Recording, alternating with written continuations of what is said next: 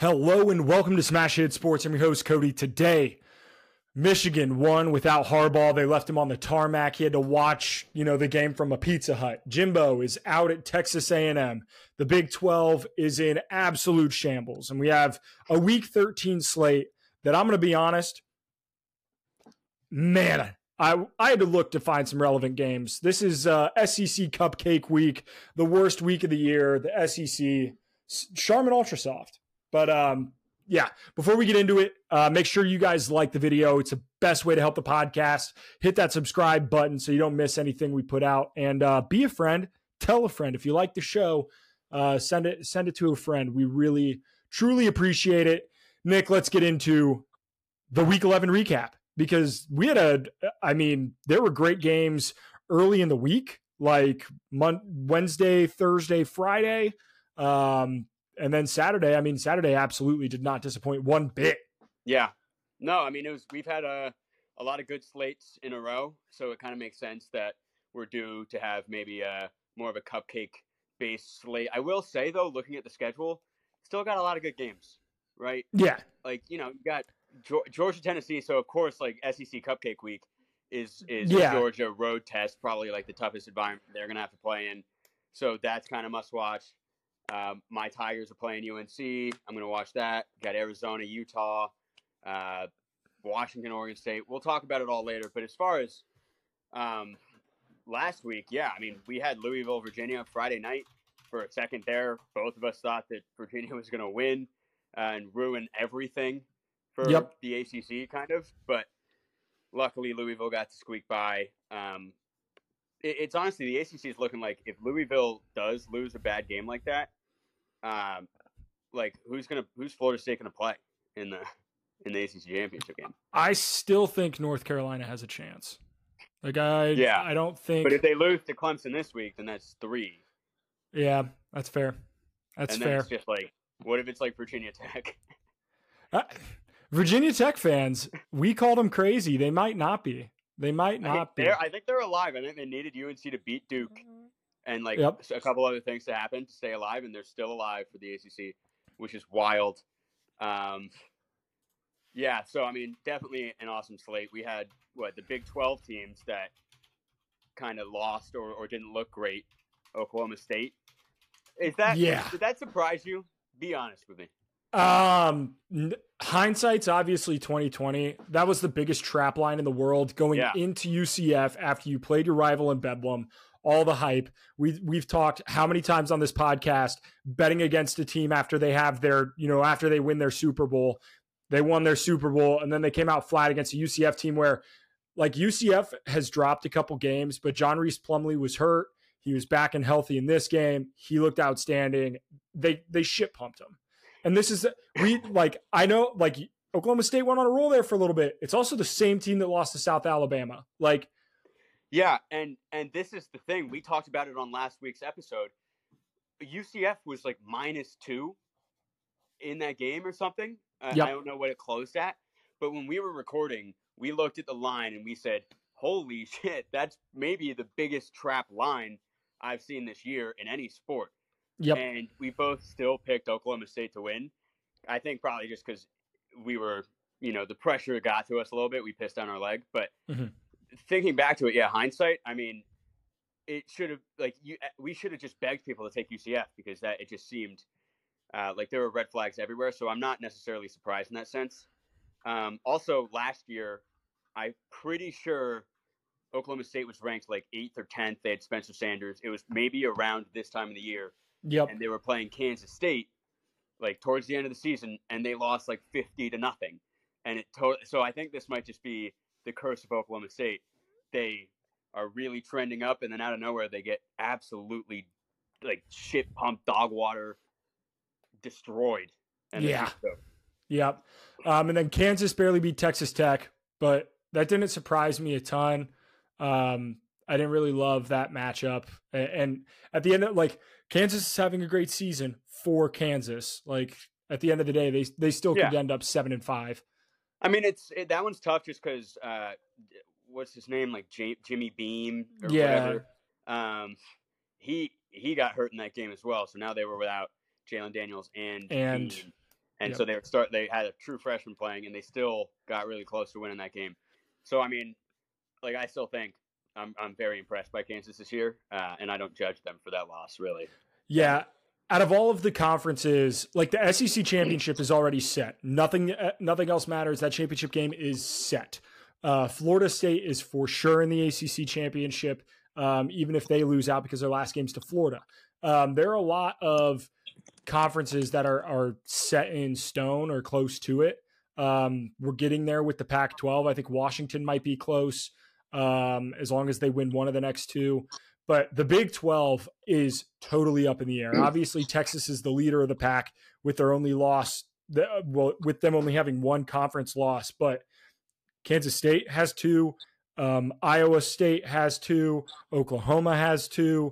Like there are a lot of different paths or potential Big 12 championship games. So um, a lot of that's going to be uh, something that we're gonna. I, there's a lot of I put a lot of Big 12 in this week's like games that we're gonna talk about because they all matter. Um, It's true. I mean, what? There's one, two, three, four, five, six, seven, eight teams that are four and three or better right now. yeah, And like, so if you assume Texas, because there's the only six and one team, if you assume they're in, there are seven teams fighting for that spot. That that really never happens. And again, that's why we did Big 12 last on our conference predictions because we knew this was going to happen. It's the Big 12. So last year it's going to be like this. We're getting a lot of new teams, but if you had to bet on who you think is going to get in there, who would you who would you bet on? I'm gonna bet on Kansas State. Chris like Klieman that. is the best coach. Uh, Yeah. well, I like Lance Leipold a lot, but Chris Klieman's the best coach out of the rest of that group. Um, so I'll, Yeah. I'll ride with the Wildcats. I like that. Um, I'm, I'm still going to go Oklahoma for now, just because that's what I had beginning of the season. But Kansas Yeah. State's they're hot right now. So Yep. all right, well, Um, yeah, Missouri, a hell of a game. Yeah. a hell of a game by Missouri. Um, that's one where I was wrong. We'll get to my picks. By far, my worst week. I need it. Um, yeah, but Missouri, they're the second best team in the SEC East. I think they're the third best team in the SEC. I mean, they've played outstanding. It looks like they'll go ten and two because they play. I think they play South Carolina this week. yeah, Um, yeah, it has to be. yeah, so I mean, they've got a pretty nice and easy path to ten and two. Like, could play in a New Year's Six bowl. Hell, hell of a year. Yeah, no. Uh, it, it, I think I was. I mean, I don't want to say I was wrong about Missouri because, like, I I think I had their over win total. Yep. But I will say that, like, defensively, they looked amazing against Tennessee. They've just like had a fire lit under them all season. I was wrong about Brady Cook. Like, I was just kind of wrong about a lot of things uh, with that team. So, so they've done a really good job at proving me wrong. But I'm happy for them. Like, I I'm a Missouri fan this year. They're one of those teams that you're just not used to seeing them in like the top ten. Uh, so it just feels good. Uh, they'll, Yeah. they'll probably beat South Carolina, which I guess we'll we'll talk about South Carolina uh, later on. but yeah, I think they're better than Ole Miss. Uh, obviously, they lost to LSU. That was a shootout. Um, you know, they're, they're right in that next tier in the SEC. Absolutely. Um, speaking of SEC, Georgia's the best team in the country. I don't want to hear it anymore. I don't want to hear Michigan. I don't want to hear Ohio State. What Georgia did to Ole Miss was domination from start to finish. They did not. They didn't let up for a second. They kept their foot on their throat. Like it, it was over. It was over Yeah. after the first quarter. No, and we should have known that it was going to be a blowout. Like Ole Miss does not have defensive integrity. They Yep. don't have the experience or the willpower uh, to to match up with Georgia. Georgia, maybe their offense isn't as electric as it was last year, perhaps because now they have Carson Beck. But Carson Beck's playing really well, and against Ole Miss, uh, yeah, Georgia's going to go off. Carson Beck has played in 10 games. He's thrown for over 300 yards in five of the 10. Yeah. He's He's he's been really well. tremendous. Yeah. He's honestly like he's not in any Heisman talk. I don't think he's even under like plus a thousand. He's like he's like plus Yeah. fifteen hundred to win right now, uh, which is kind of wild because you know statistically by the end of it all, undefeated team. Maybe he gets an invite to New York. We'll see. Yeah, we could talk about the Heisman and best bets because I got a hunch that we're on the same page with with the Heisman, and Yeah, I'm pretty pissed off. Um, moving on, Florida State over Miami. Um, Florida State won that game. Miami should have had a safety. They didn't call it. oh my um, god, that pissed me off so much. which was a terrible call. Um, Florida State had a lot of close calls, and they're not playing well. while I think, like, I think Florida, I still think they're going to win out. But that being said, like, I I want to put Washington over them in, in my rankings. Like, I keep thinking about it. The the their wins are looking less and less impressive. Like, I don't. I mean, it, that's that's the thing is that like that win against Clemson that they should have lost. Clemson's a four-loss team. That Mhm. win against LSU, LSU is now a three-loss team. Who else have they beat? Duke, Duke has looked And- terrible since. and Duke has uh, like five the- losses now. yeah, It's like people are are blinded by the fact that they won week one against a top five team and have just been like coasting them in the top four. Their resume is not better than Washington's, and the eye test they're not better than Washington. I don't Yeah. get how on earth they are ahead of Washington. I have them behind Oregon as well. Um, uh, but then obviously being undefeated, I think you Yeah. you just like I, I think there's an argument for Alabama over Florida State, but right now I have uh, Florida State at six and Alabama at seven. Yep. And I, I don't blame you. I don't blame you one bit. Um, There are a lot of hate. Uh, uh, well, a lot of people in our comments on Instagram know that I'm kind of a Florida State hater, so they'll probably call me biased for that. But as you should. You you yeah, should be I Florida stand, State like, hater. This is not like a biased take, okay? Like this is Yeah. No, because I'm in agreement with you. Um, the other thing, Iowa is a contra. First off, I disagree with this note that you have in here so much. okay. Iowa being a controversial call away from being nine and one. They're also like a pick six or a fumble recovery for a touchdown away from being like seven and three. Oh no, yeah, they So could be they could be like two and eight, dude. Their games are all close. My point with that is that just like imagine in a universe where the the call that you've never seen ever in 27 years of watching college football isn't called, and Iowa, who is not good, is nine and one. Like that's more so just like a crazy theoretical thing to think about because it's honestly wild that they're even eight and two. Like I had to rank them this week. Uh, I didn't want to do that. They like a Minnesota loss. They they they barely beaten every team. Which brings me to my next point: is that if you have you looked at the Big Ten West standings, yeah, they are that is disgusting. crazy, dude. It's like I think Iowa is is first, and then the entire rest of the Big Ten West is tied for second at three and four in conference and five and five overall. So who knows what of these teams become bowl eligible? It could be like Northwestern and Minnesota for all we know, Yeah. but Which- insane. Uh, props to Northwestern's interim head coach. There are a lot of college football coaching positions that are going to open up here very quickly, um, and we'll talk about some of the big ones. Northwestern needs to hire that guy as their their full time head coach. What he's done as an interim, like going, if he ends up making a bowl game after the the amount of guys that like their best player, their lot that four star linebacker transferred out.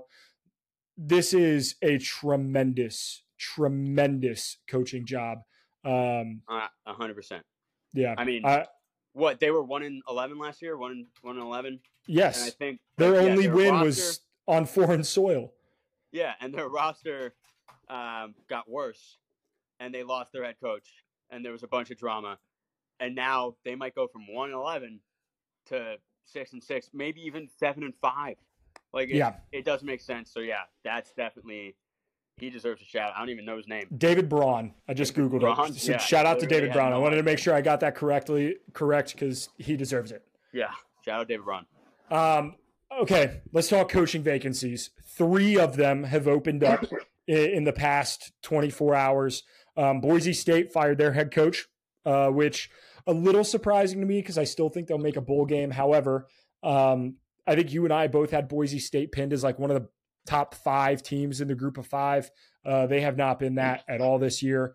Um, then Zach Arnett out at Mississippi State, which is a very weird situation because they they hired him to keep some continuity within the program after Mike Leach's death. Like that's not it it was a great hire at the time. I still believe it was a great hire. It was the right thing to do. But now it's time. It's time to move on. It's time to reset. but the biggest firing, a $75 million buyout, the best job in the world, the most exclusive club on the planet is a fired football coach because, God damn it, they, they, they live the absolute dream. Jimbo Fisher is out at Texas A&M. Nick, your thoughts? Yeah, I was thinking about it today. At, that he got like fifty million dollar or what was it like seventy-five million dollars? Uh, Twenty million of it like up front, and then the rest of it's delayed payments. Insane. Yep. To even I can't even comprehend like doing that, and I wonder if there will be like a domino effect on like long-term coaching hires for like unproven coaches within your school because obviously mm-hmm. he was proven at Florida State, but to for Texas A&M to hire him uh, and then just sign him to this massive, massive contract without him coaching a game there is nuts. So we might see a domino effect there. I'm seeing a bunch of people like post graphics saying like, "Oh, who's best for the Texas A&M job now?" And it's pissing me off because it's like, "Oh, Mike Elko and like uh and I saw Dan Campbell, the Lions head coach, on yep. one of the graphics. I'm like, he's not leaving. Like they were like, well, what if they offer him 20 million a year? Dude, Dan Campbell is building a massive legacy right now in the NFL. He's not going to go to Texas A&M. There's no fucking way. It's just I feel like people are dumb when it comes to A&M. All right. So that being said, Nick, I want to run through a list of potential Texas A&M coaching hires, and I want your thoughts. Just give me a yes or a no on each of these head coaches at Texas A&M. All right, are you ready? Yeah. Lane Kiffin. Um, I can technically see it happening. So. Okay. Mike Elko. I would hate if it happened, but I can see it. I guess. Mike Norvell. No. okay.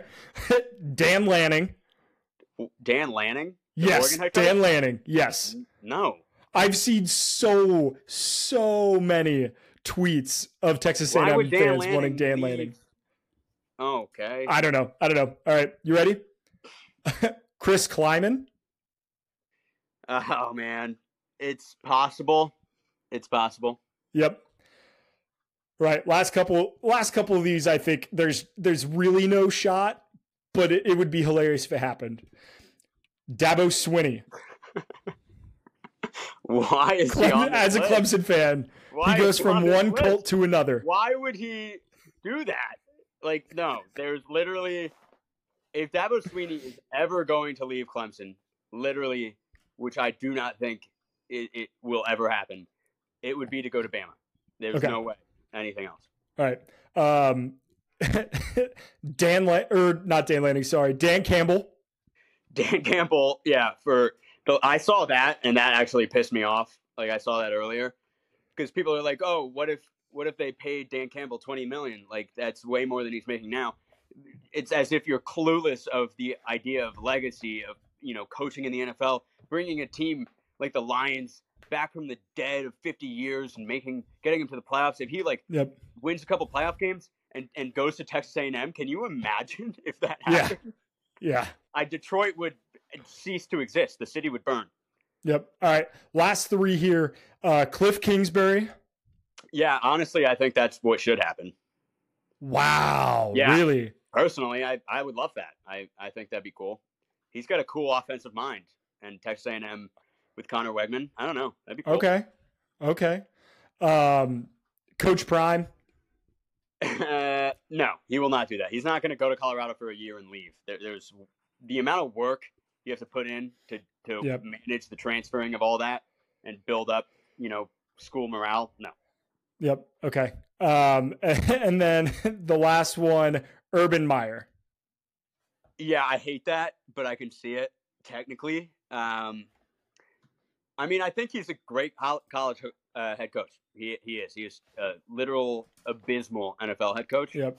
Uh, I don't know how old he is either. I feel like he looks ancient these days. So, well, I can see that. I can see. Uh, I, I would. I wouldn't mind Kingsbury, uh, Mike Elko. I would hate if it happened, but again, Duke is yep. going to be paying you anything, anything yep. compared to what Texas A&M could pay you. So, Yeah, but there are a couple names. I, I'm seeing Lincoln Riley on the list that I'm looking at, as if like what I don't. Why would he? Why would Lincoln Riley leave Yep. USC? You know, I I, I personally think that's crazy. And my problem is all of these lists don't have any coordinators. It's all just head coaches of Yep. big Power Five teams, and sprinkle in a couple huge name NFL coaches. Like, might as well get fucking like Bill Belichick to coach. I it, my dream scenario is that Urban Meyer becomes the head coach of Texas A&M. His new offensive coordinator, um, he left. He he wasn't fired, but his contract isn't going to be renewed after this season. His offensive coordinator is going to be Brian Ferentz, and then his defensive coordinator would be another defensive coordinator who's looking for a job. He's coached defensive coordinator at several phenomenal Power Five institutions in Alex Grinch. So that's my that's my dream scenario. Brian Ferentz. Oh, Brian Ferentz and Alex uh, for a second, I didn't think I didn't know you were you were kidding. So I was like, Yeah. Oh, That- oh, that's my dream scenario. it would just be pandemonium. Oh my god. Yeah. 0 and 12. Um I, I'm also seeing like well, Kalen DeBoer is on this list. I think that's Yeah. kind of another crazy one. But like Jeff Traylor, the UTSA head coach, Yep. UTSA is undefeated in the AAC right now. Uh, Traylor's been there for a while. He's, you know, he's pretty good. Like there are definitely some head coaches that, that Texas A&M could get, but maybe look to the group of five to go get him. Like you're not getting Dan Lanning. I, I think it in all seriousness, I think Jonathan Smith would be a phenomenal hire from Oregon State. Um, not a splashy name, but um, I also love Jason Candle at Toledo. They're nine and one. Their only loss is to a Big Ten team. Granted, Illinois isn't great, but like a Big Ten team at a It Big was Ten week school. one too, though. so, week, like, one, yeah, September second, right? So they've won nine straight games. yeah. Um, yeah. So Texas A&M, we'll see. Uh, Mississippi State, obviously not as hot of a destination, so that I think they're much more likely to hire somebody who is like a coordinator um, currently. So I can't We'll believe see. Dabo was on that list. That's insane. yeah, that's that's hilarious, but I love it. Um, last thing for. Actually, no. We'll t- we'll talk about that before we get into um, next week's slate. So let's do the props two segment. Um, your favorite segment, I think. Um, I like this. I like the props two segment. I'm glad we added this, but uh, Yeah. I'll go ahead and uh, start it off the rip here. Uh, props to Michigan for finally winning a game that anyone anyone cares about because the first nine didn't matter. But props Yeah. to props to Michigan for finally Yeah, I winning a big we'll game. give props to Michigan. I, I'll give some props to Michigan as well for winning a big game without the help of fascist stallions. Um, you know, that's probably took a lot of guts to uh, to go out there without your. Bro, they Your I mean they lost they won this game without their two biggest components in Connor Stalions and, and Jim Harbaugh. Yeah, it's Like- it's impressive against a, a- Penn State team that was ranked in the top ten. So Yep. yeah, yeah, you got to give Michigan props there. Uh, and, and then I'll also give props to Liberty and JMU for going ten and zero, and bonus props to JMU for actually uh, taking you know this whole uh, postseason ban, not ban, but this rule. Uh, you know, talking to the NCAA, seeing if they might amend the rule. That would be awesome. I don't think we're going to see JMU like they're not going to allow JMU to play in a New Year's Six bowl. I, I don't Yep. think, but just let them play in in like Arizona Bowl or something. Like, Yeah, I yeah. want to see something. You know, I don't want them to be the last team in playing the five and seven. You know, MAC. Yeah, they'll just beat the team. piss out of Ohio or something. Yeah. So Um, speaking of additional props to James Madison, they are ranked in the AP top 25 in both Oh, yeah. football and basketball. yeah. That's what a, what crazy. a week for JMU, man. I mean, yeah, because I'm pretty sure they knocked off the number one team in soccer this week Yep. as well. So they're just firing on all, on all cylinders. That Michigan State game, I watched the end of it. Um, I will say Michigan State looked dreadful. Uh, so I, I'm not. There's a lot of basketball to be played. I, I'm not sold necessarily on JMU in that sense, but they should win the Fun Belt. yeah, So, yep, for sure. um, Yeah, go ahead for your next props. Uh, props to uh, I'll give I'll give props because I've been Oklahoma's number one hater. Um, but props to Dillon Gabriel, eight total touchdowns against West Virginia, dominating performance from start to finish. That that was huge for that team. I think building their confidence going the rest of the way um, for this season. So shout out Dillon Gabriel, hell of a performance. Um, yeah, no, eight total touchdowns is nuts. Uh, like two losses. If, if they didn't have two losses, he'd definitely be in the Heisman contention. Um, he was like earlier this season. He's really good. Uh, I'm interested to see what he does like draft wise um, at the combine and whatnot. I, I'm going to give props to the the Schraders. I don't think they're related. They might be. I doubt it. I think one's one's white, the other one might not be. I'm not. I don't remember. I don't know. Garrett and Cody are two. Yeah, two of the whitest names. I know. So I maybe I should. You want to look up Cody Schrader for me? See yep. if he's related to Garrett Shrader. But yep. props to them because Garrett Shrader was Syracuse's leading receiver in a win against Pitt this week with six total receiving yards. Syracuse won by double digits, nonetheless, with 12 passing yards total. That is nuts. I think that's got to be the lowest like this century. Yeah. So Cody Schrader, definitely a white dude. So, oh. Oh, huge. so maybe they are. Okay. Well, then, and for Cody Schrader, who is Missouri's, I guess maybe Swiss Army knife would be the best way to yeah to put it. But uh, he he put up 320 plus yards from scrimmage against Tennessee. Totally, totally dominant performance for for Schrader. So yeah, props to both the Schraders, brothers or not, maybe cousins. cousins, maybe cousins, completely who unrelated. Who knows? Um, Cody Schrader is the SEC's leading rusher. Yeah, currently in, in a conference with like Quinshon Judkins and Rocket Sanders. Yep, I know there's been injuries. Ray Davis. Wild. Yeah, like, Ray. Mm-hmm. Crazy. Um, all right, next props to uh, speaking of just unbelievable rushers. He also happens to throw the football. Jayden Daniels, just with an outstanding performance against Florida. Um, the, guy had damn near 600 total yards. Um, if your Heisman list doesn't have Jayden Daniels at the top, I, I, I truly can't take it seriously. He he has been the best football. He's the third leading rusher in the SEC right now as yeah. a quarterback. He has been nothing short of outstanding. You look at his passing yards; they're right up there with Penix and Bo Nix. But yep. he also has like a dozen touchdowns and a thousand yards rushing. I mean, he's no, been he's, he's literally having a 2016 Lamar Jackson season. Yeah, and this is my thing. People are saying, "Well, Jayden Daniels." Can't win the Heisman because LSU has three losses. La so dumb. I'm pretty sure Lamar Jackson, the year won the Heisman, Heisman, had four losses. Eight and four, yes. Yeah. There's also nine and three Heisman winner RG three. Oh, There's yeah. nine and three Heisman winner Johnny Football. Like yep. I understand, especially like, in the SEC. Like yeah, three losses in the SEC. It's not like you had a shit season at all. No. So, and, and their losses are all good. It's a loss to Alabama, Ole Miss, and Florida State. And Jayden Daniels is putting on a show. Uh, his draft stock, I mean, is is skyrocketing. Yeah. I like if, if I'm an NFL team, I want him. I'm taking him in the first round. Um, yeah, so I will give my next props to Iowa because they, well, I'm, it was like zero zero for a while that game. The under looked free, but then they started kind of picking it up a little bit, and it was 22 nothing, and they were driving at the end of the game. They could have scored a touchdown to ruin the under, and they knelt. They knelt at the goal line and saved the under. So thank you. Had, had this happened early in the season and Brian Ferentz still needed the points, they would have gone for it for sure. No doubt. Yeah. No doubt. Um, all right, we're we're gonna go on to a, a new segment that I'm just gonna let you take over. It's called the awkward silence for. Yep, this is uh, segment that I will be hosting. It yeah, yeah. I'll just you. let you. I'll just let you.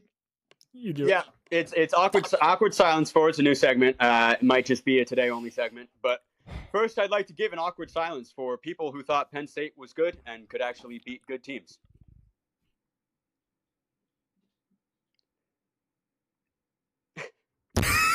God, that's terrible podcasting. Holy shit. All right, next. You clip that. Clip that. W in the chat. Um, and next, last but not least, I would like to give an awkward silence for people who thought Vanderbilt would have more wins than South Carolina this season. No one, I, I don't know who could have done that, but we'll give an awkward silence.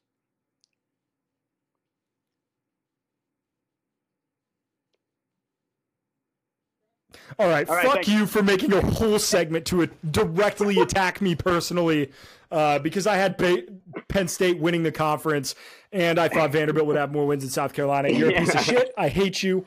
Um, I will be getting you Oh, tickets to.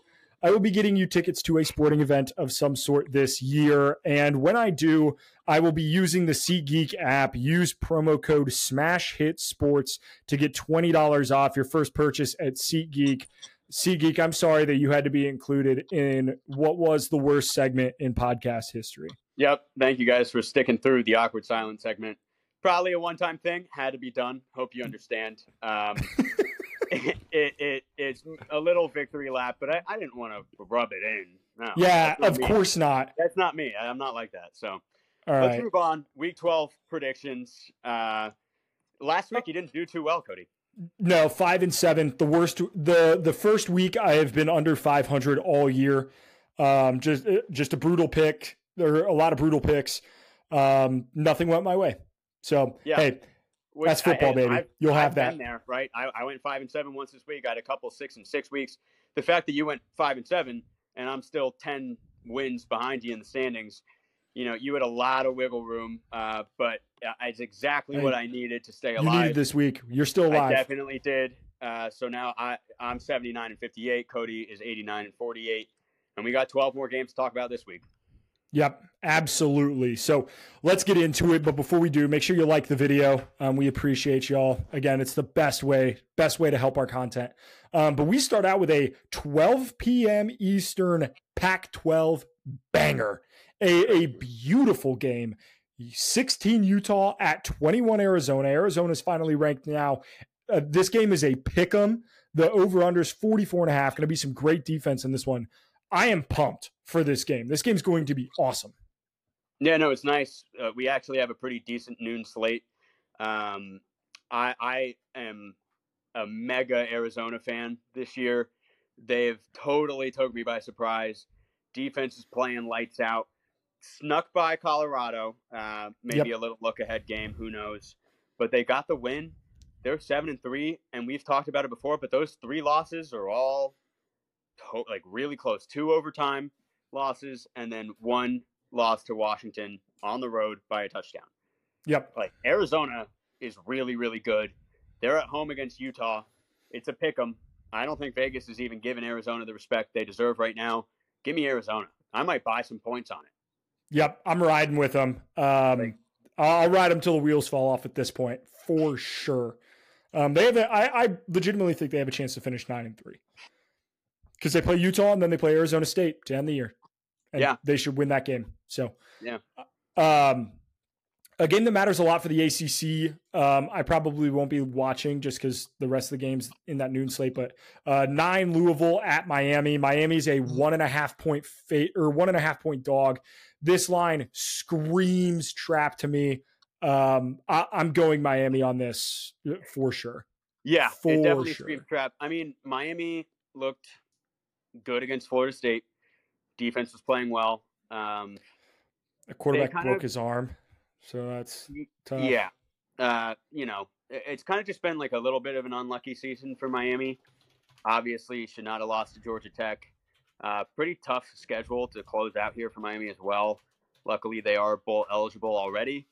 But I'm going to have to take Louisville here just because, again, for the sake of the ACC, if UNC loses to Clemson and Louisville loses to Miami, it's like Florida State versus an unranked team in the ACC championship game.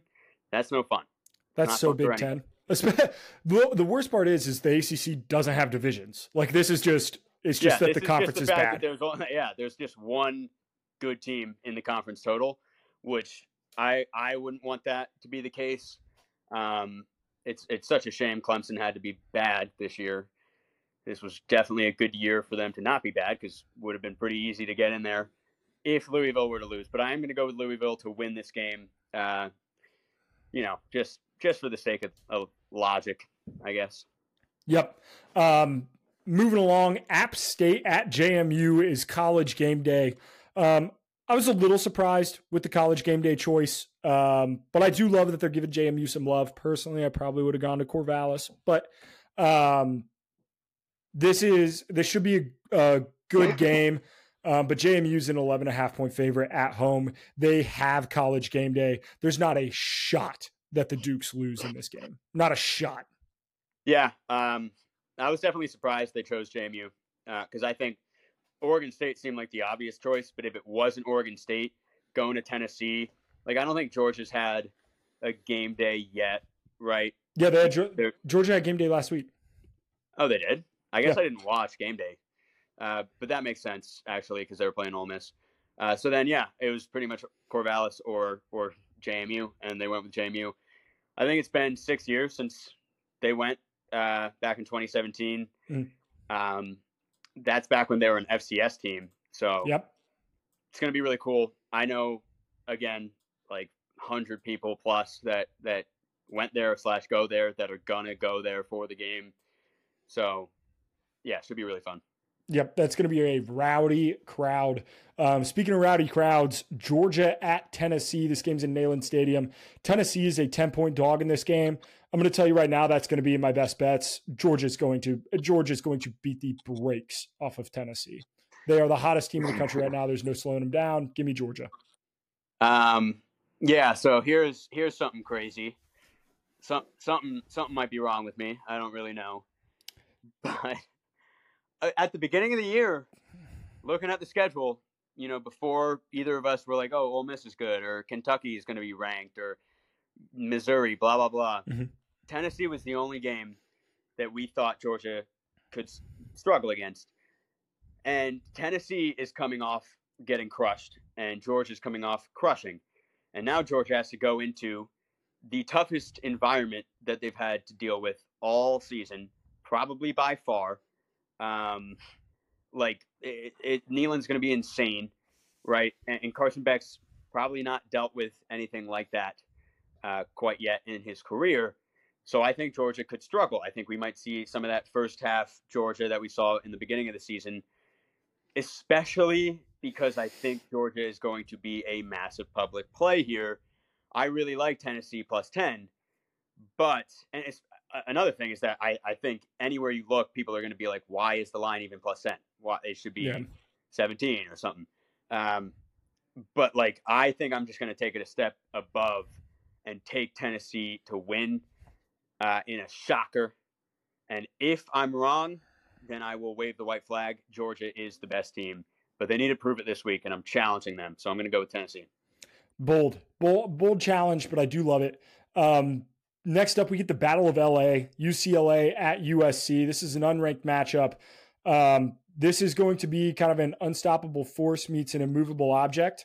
Um, the UCLA's offense has been bad, like very bad for Chip a Chip Kelly team, and then USC's defense. I mean, we know what they've got.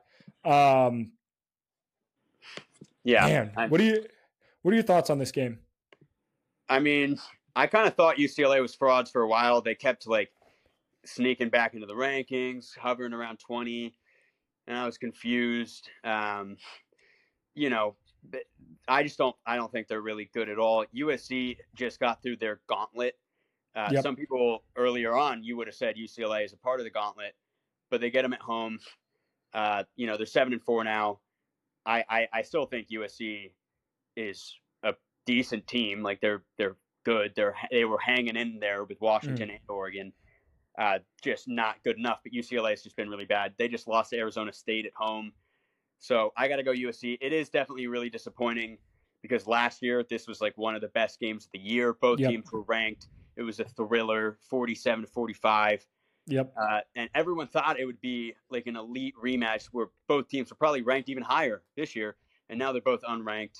Uh, so maybe not even one that I tune into because uh, the Clemson game's on at the same time. But I'm going to go with USC. Yep. Uh, I am going with USC as well. Let's talk about these two ACC matchups because these ACC games mean a lot for the conference. Um, let's start with the one that means the most. North Carolina goes into Death Valley. Clemson is a seven and a half point favorite, which kind of surprises me a little bit. Like yeah. if you if you look at the records, it's surprising. If It you is. look at how these teams have played as of recently, it's not supply, not surprising because Clemson dominated last week. Um, they dominated Notre Dame, and now they are playing a North Carolina team that has, I think they've lost two of their last four. Um, obviously, they beat the piss out of Campbell, but cool. And then they just won an overtime game against Duke, like at home. Now they have to go on the road. I just I don't see any way Clemson loses this game, Nick. There's no way they can lose. Zero chance, right? No, no chance. I mean, listen, Clemson. It it they it feels cursed. This this actually feels like the exact game that they they would lose, where it's like all signs point to them winning. Again, hmm. UNC, like you said, they lost to UVA, Georgia Tech, then had an FCS game, and then barely beat Duke. Like they're struggling. Clemson's playing well, but Clemson it's still like a cursed year. They were down early against Georgia Tech. Like it was, there was moments in that Georgia Tech game early on where I was like, "Oh, uh, we're gonna be in another close game. Cool." Uh, so, you know, it, same thing as like the Miami game where Clemson goes and, and into Miami and plays a lot better than them for the majority of the game, and then just crumbles. I can see something like that happening. UNC definitely has the offensive firepower to do it, uh, but the seven and a half line kind of means that Vegas thinks it won't be that close. And you got to remember, Cade Klubnik, the best game he ever played as a college quarterback was in the ACC championship game last year against North Carolina. He was dotting left and right. That honestly is kind of part of the reason that both of us had Clemson in the college football playoff this year was because Yep. of that game. Now they get North Carolina again. I think there's psychologically something to be said about you know playing at home against a team that you know you can beat because you've already beat them, and it was when you were 18 years old.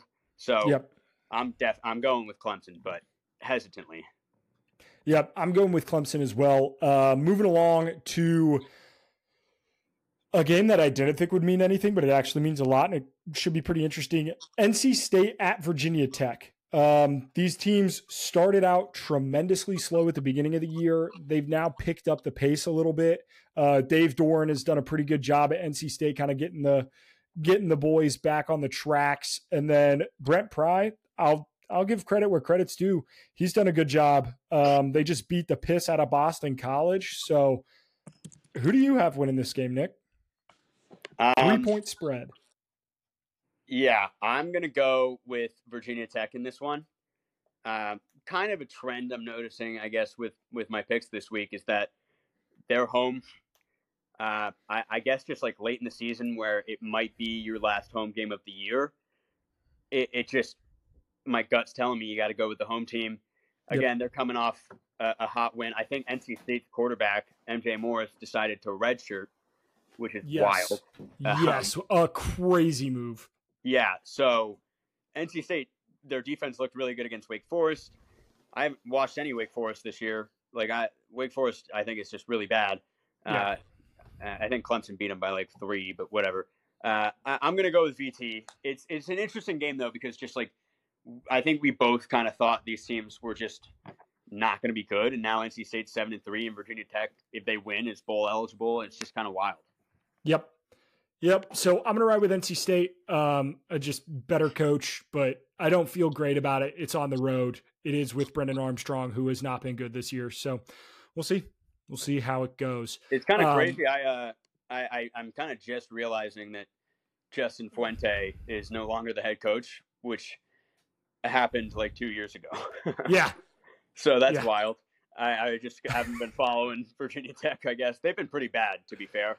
Yep. Uh, who's their coach now? You said his name, Brent Pry. Brent Pry. Yep. Good to know. Learn something new every podcast. There you go. Um, this is the next game. This is a game that should be on a Friday night.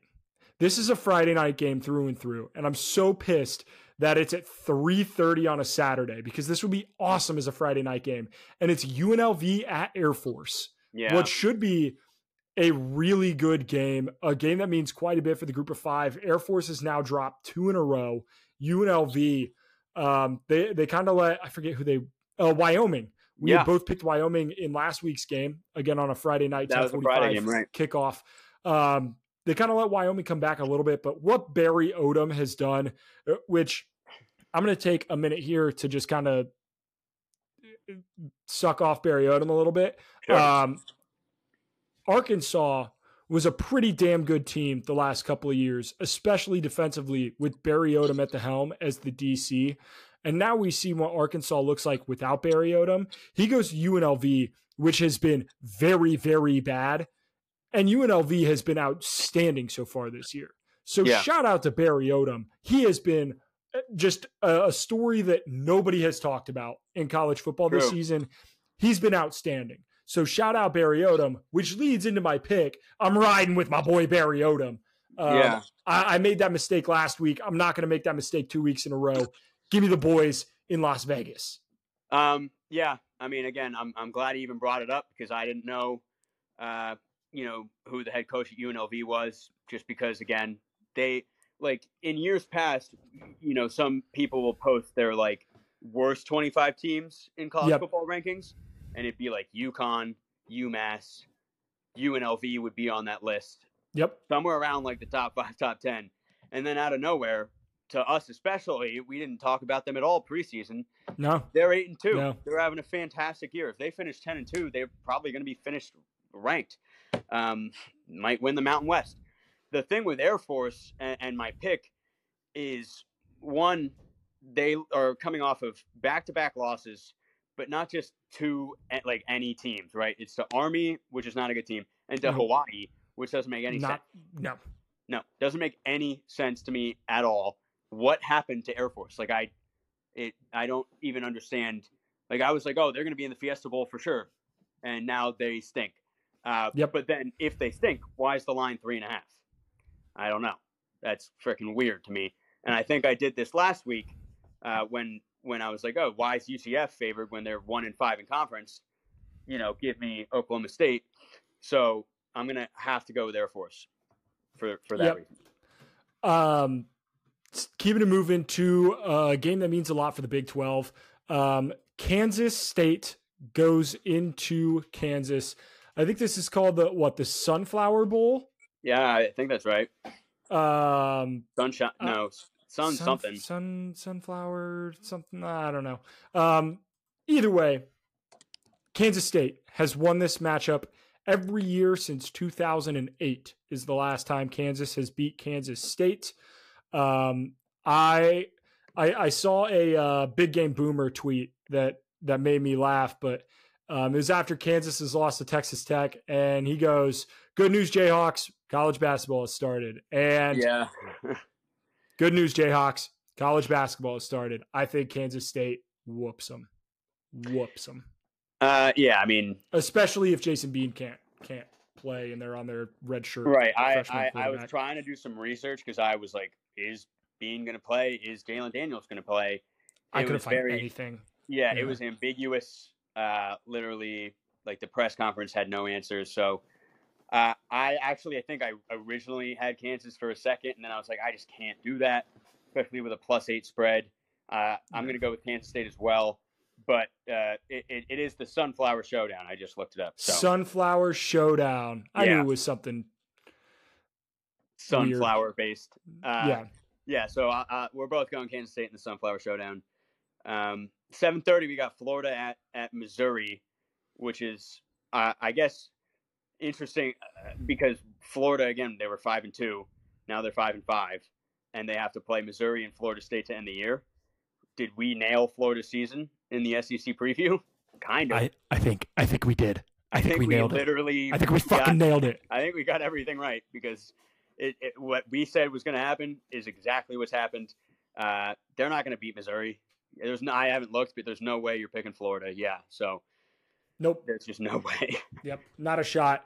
Um, give me give me Missouri in this one. They're just they're just a better team right now. Top to bottom. Yep. Um, keeping it moving. What should be the game of the weekend? Uh, Washington at Oregon State. This game is a pick 'em. wow. A pick 'em. I'm so excited for this game. This is the game that gets Jonathan Smith hired by the Michigan State Spartans. I think he coaches his ass off. I think the the we haven't had enough chaos at the top of college football the last couple of weeks. It's been awfully quiet. And this is the week that it all goes to shit. Right. You have Georgia losing. I. I have Washington losing. Give me the Beavers in this one. The Pac 12 cannibalizes itself. And we have some very, very real discussions about who is going to be that fourth team. So give me the Beavers. Yeah. Which is crazy because if Oregon State wins, you know, two loss team, but if they're ranked 10th right now, where do they go if they beat undefeated Washington? You know, they you got to assume they bump up to like eight, seven, or eight. Um, I personally, well, let me start by saying that Washington's defense of late has been really bad, uh, which is super concerning. I don't think I it was want- ever that good. Yeah, but I I mean right before the Oregon Washington game, we were talking about like these defenses, you know, we're expecting them to kind of like show out and it's not like they didn't. That game was amazing offensively and defensively. Both Yeah. teams were playing really well. Yeah. And then just all of a sudden they've just really looked bad, like worse than they should. So that's concerning because now they have to go into a hostile environment um, in Oregon State. I really wish that this could be a, a DJU game where I can just watch him shit the bed when everyone's watching, you know, and be like, ha, see, DJU stinks. I just don't think that's going to happen. But I do still think that Washington can win based on their offensive firepower, especially at this point in the season. Like this, they play Washington State next week, so this is it for Washington. They know that they're on the outside looking in, according to the CFP, right? Because for some Mhm. godforsaken reason, they're not ahead of Florida State right now. Um, we'll have to wait till tomorrow to see if that holds up. But it, it, at this point in the season, they have to win this game. They know that, and this is the only game left. There's no look ahead or anything like that. This is it. Like, go win. And so I'm going with Washington. This game is going to be a phenomenal end to the, the like a 7:30 kickoff night game in Corvallis. It's going to be scenes. If I could, if you could transport me to a college football environment this weekend, that's it's without a shadow of a doubt to Oregon State. Um, another game that means a ton.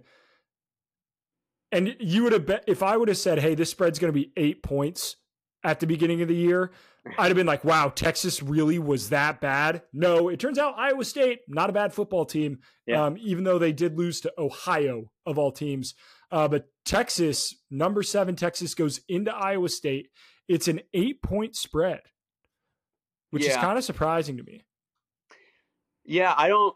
I'm trying. I, I've been trying to kind of figure out why, because again, Texas didn't. You know, they they've kind of just like been narrowly uh, escaping some teams of late. You know, TCU that was closer than it should have been. Uh, Kansas State, they Kansas State ran some horrendous play in overtime. I Yep. forget if it was a two point conversion or not, but it was horrendous. Um, and Texas won. So Texas, kind of similarly to Washington, is reeling a little bit here. Um, but I think I've already done enough by picking Tennessee to beat Georgia. I, I can't go Iowa State here. I got to go Texas. I am going Iowa State. Wow. All right. So Okay, you're going. All right. All right. Texas, their last five games, loss to Oklahoma at home, or well, at home in the Cotton Bowl, lost to Oklahoma. At Houston, they won by seven on what was one of the worst officiating mistakes we've seen all season. Houston had a chance to win that game. Then they beat they beat the piss out of BYU at home. And then three point overtime win against Kansas State at home. And then on the road at TCU, they win by three. And now you have to go at Iowa State. I think they're Yeah. already too concerned about the Big 12 championship. Iowa State, Matt Campbell. We're gonna I think we're gonna hear like, oh, Matt Campbell to Mississippi State rumors. Which would be Um, nuts because we were talking about like he is 100% locked going to get fired. Right? Yep. And now And- he's, he, he heard us. He probably listened to the pod. So Yeah. you're welcome, Iowa State fans. We lit a fire under Campbell. Yeah. So uh, give me Iowa State. That being said, out of all the games I've picked, this is the one I feel the least confident in. Yeah, Um. I mean, it's crazy. But we've seen crazier, man. I just I We feel have. like we we see some crazy shit every year. And I feel like we haven't seen enough crazy shit this year. So I feel like we're in we're we have some crazy shit coming. I also am of the proponent of like somehow we're going to end up with two fucking SEC teams in the college football playoff again. And this is how it happens. Texas is going to have two losses. Washington's going to lose, so they're going to have a loss. And then you're going to have Oregon. If Oregon beats Washington, then Oregon's going to be a one loss Power Five team. And you're going to have a one loss champ. And then if Alabama beats Oregon, and then it's going to be like, well, they've already been putting Alabama above Oregon. So it show if Alabama beats Georgia, then they're going to put Alabama above Oregon, and then Georgia's going to be above Oregon. And there's going to be two SEC teams and fucking Florida State and whoever wins the Big Ten, and that's going to be the college football playoff. I'm going to be so goddamn pissed because I want to see Texas or I want to see the Pac 12, and it's not going to happen. I'm going to be sad and angry. And so I'm picking this kind of hoping that I'm wrong so that way I like the college football playoff matchups more. Yeah. So either way, I'm you, right. You, you, know uh, what I mean? What you just explained is kind of proving my point that we could have a two loss team in the college football playoff. I'm uh, hedging my future mental health. Yeah, that's what it I is, do. It is still possible. It is still possible. It's obviously always unlikely, but like if chaos ensues, chaos could always ensue. It could happen at the drop of a hat. Um, who's Texas's game next week? Who's Texas's game next week is Texas Tech. It's Texas Tech. Yep. So yeah, I mean, you can kind of assume that Texas mm. knows that they only have to win one of the next two to play in the Big 12 championship game. Yep they still like college football playoff aspirations. They have to win both. So it's I mean, we'll we'll see, we'll see. But that's that means we're differing on a lot of games again, which could end up working. Gonna make for, or, gonna make or, for some great theater. Yeah, we'll see. We, we'll see. It's either you're going to be right back in this, or I'm going to put the nail in the coffin. Yeah, yeah. You or we go 50 50 and that's Bill lame. But nah. onions three, uh, or yeah, I'm down like five going into rivalry week. Oh, I love a good onions three pointer. Yeah, Bradbury oh. is the goat of all goats. God, college basketball. Onions. Onions. All right, let's get into the best bets. Um, my uh, so we did not cash the Megalodon Intergalactic Atomic Parlay of the Millennium. Yeah, USC. Ah. The, that game went under. I didn't feel great about it. Um, we don't have. Had to bet it though. Uh, we don't have any spreads this week where the under is so low it's disgusting or the over is so high that it's like you got to take it. Um, so well, I bet I, Iowa's is pretty low. The I, Iowa's is probably pretty low. I'll take a look at it. But in the meantime, um, I'm going to give my best bet, uh, and that is Georgia minus 10. Um, I'm a I'm a big big fan of that line. Um, another line that I that I am a fan of um, that we have not talked about um, Notre Dame, I think, is going to cover the spread at home. Senior day, Sam Hartman against Wake Forest. Like it, it's all of the all of the stars aligning. Wake Forest is not a good team. We found yeah. that out very quickly. Um, I like that. Yeah, Notre I'll Notre Dame is a twenty. Well. Notre Dame's a 24 and a half point spread. I, I still like it at, at that. Um, the Iowa over under um, because we're all curious. It is 30 and a half. Yeah, I mean, it, it has to be. The under keeps hitting. Like, yep. They play Illinois. Like, so. Illinois just scored 50 points. Let's, fuck it. You want to ride it? We'll ride it again. Yeah. I'll bet the under. Yeah. Death, well, taxes, I, I mean, Iowa going under the total. I have, we have to bet it. I have to, I have to take it. Um, my non Iowa bet of the week is going to be Texas Tech minus three versus UCF. Uh, UCF, they've won two straight. They just clobbered OK State. Um, storm which, the know, field. Yeah, storm the field. Huge moment for them. Uh, still not a fantastic, uh, you know, season for UCF.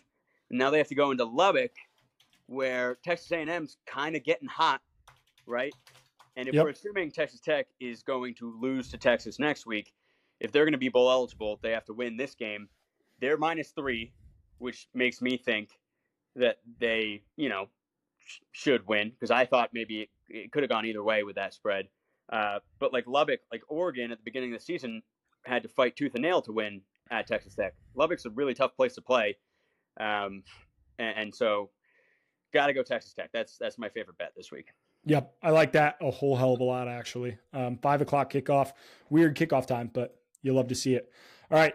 Um, that being said, it's all, all we've got for this week. Make sure you know if you've made it this far into the podcast, be a friend, tell a friend. Um, subscribe, like the podcast, do all that stuff. Um, as we we're, we're going to get into rivalry week here, it's going to be a lot of fun. Um, and then we have conference championship week. We got bowl games. We got all sorts of stuff. Um, actually, before we leave, before we leave, we didn't talk Heisman, and we need to talk. Oh Heisman. yeah, we gotta talk Heisman. We need to talk Heisman. Um, also, quickly, the SEC, you're a bunch of fucking cowards for how you schedule your games this week. Here's the SEC schedule this week. You're gonna you're gonna be like, wow, they didn't mention a lot of teams. Yeah, because they don't play anybody. Alabama plays Chattanooga. Ole Miss plays UL Monroe. Mississippi State plays Southern Miss. Texas A&M plays Abilene Christian. Uh, Georgia, Tennessee. Shout out scheduling it. Georgia has to play a good game though because the rivalry week game is Georgia Tech. Same with Florida. Florida has to play a good game because the rivalry week game is Florida State. Um, Auburn plays New Mexico State.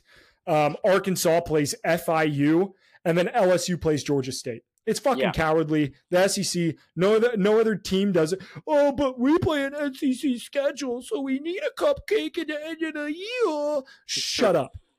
Shut up. This is so dumb. You, you know why I hate this, right? It's a really good impression. Uh, uh, thank you. Um, you know why I hate this? Because you get teams that are going to have phenomenal years, right? If, if Ole Miss beats Mississippi State, they're going to go 10 and 2. They've had one 10 win program or 10 win season in the history of their program. The last home game that those fans are going to get to see on the year is against Louisiana Monroe at home. That's the last home game Hell these yeah, fans baby. get to watch in a historic season. That's what you give them. You get That's it's bullshit. It It's bullshit. That that Oh shouldn't. yeah, it's always been annoying. It's always been that way. I guess I'm just like used to it. I grew Yeah. up a, a Gator fan, so like I Yeah. I mean It's they soft. play Florida State, so like I I never really noticed it in that sense, but. I I always was tracking the SEC kind of heavily, so there uh, there are a handful of teams that don't do it, and they do it because they have an out of conference rival. It's Georgia and Georgia Tech.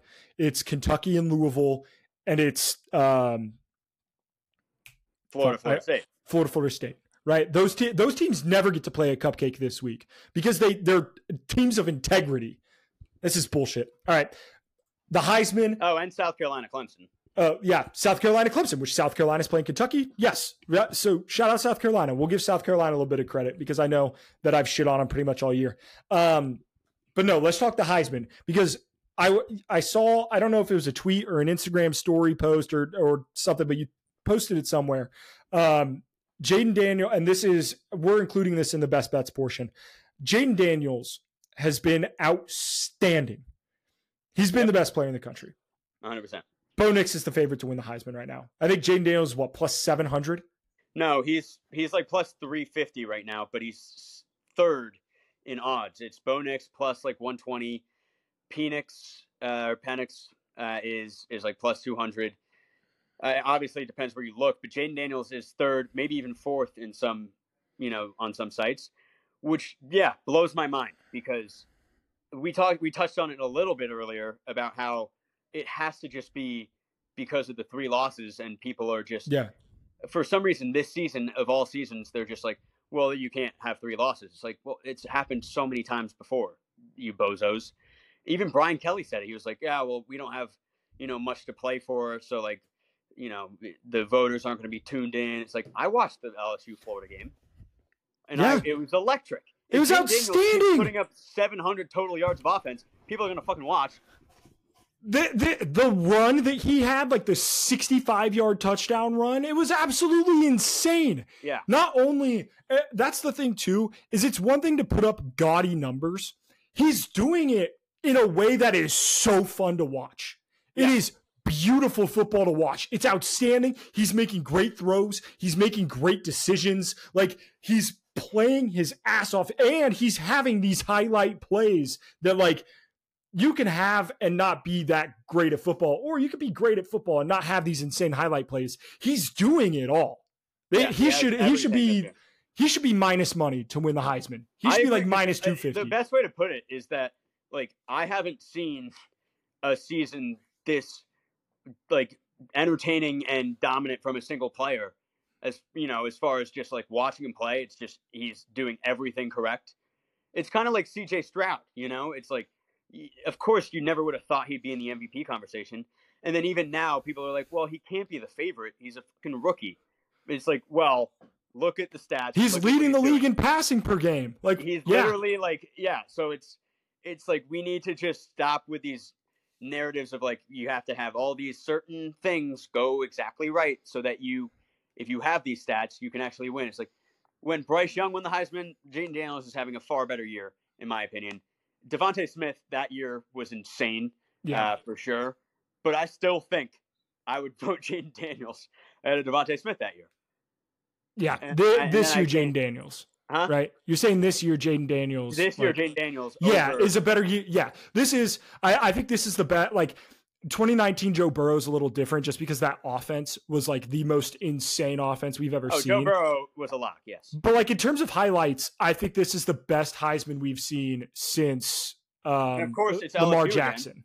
It's LSU again, and yeah. they have two amazing wide receivers again.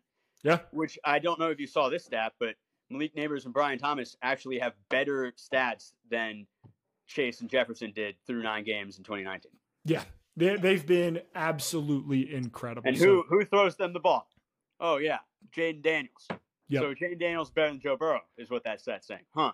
Uh, don't don't you ever say that ever again about my boy, about my king. Oh, Cincinnati fan. Yeah. I'm not actually saying that Joe Burrow is better, but the stat is, and yeah, it's just well, wild to me as well. Like I don't know. We'll have to see. But I, I, I posted on my Instagram. I said if if you're gonna place a bet, fucking throw your house on Jayden Daniels because he's if he's plus three fifty right now and keeps playing like this, there's just no way he doesn't win.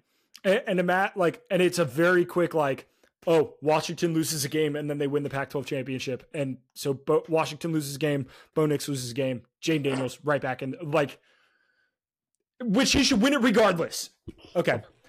All right. All right. That, we, yeah, we should leave. We should let them let them go. Yeah, we'll let the people marinate. All right. Thank you guys so so much for listening. Um, again, like and subscribe and do all that shit. We appreciate the hell out of you guys, and we'll yep. see you in the next one.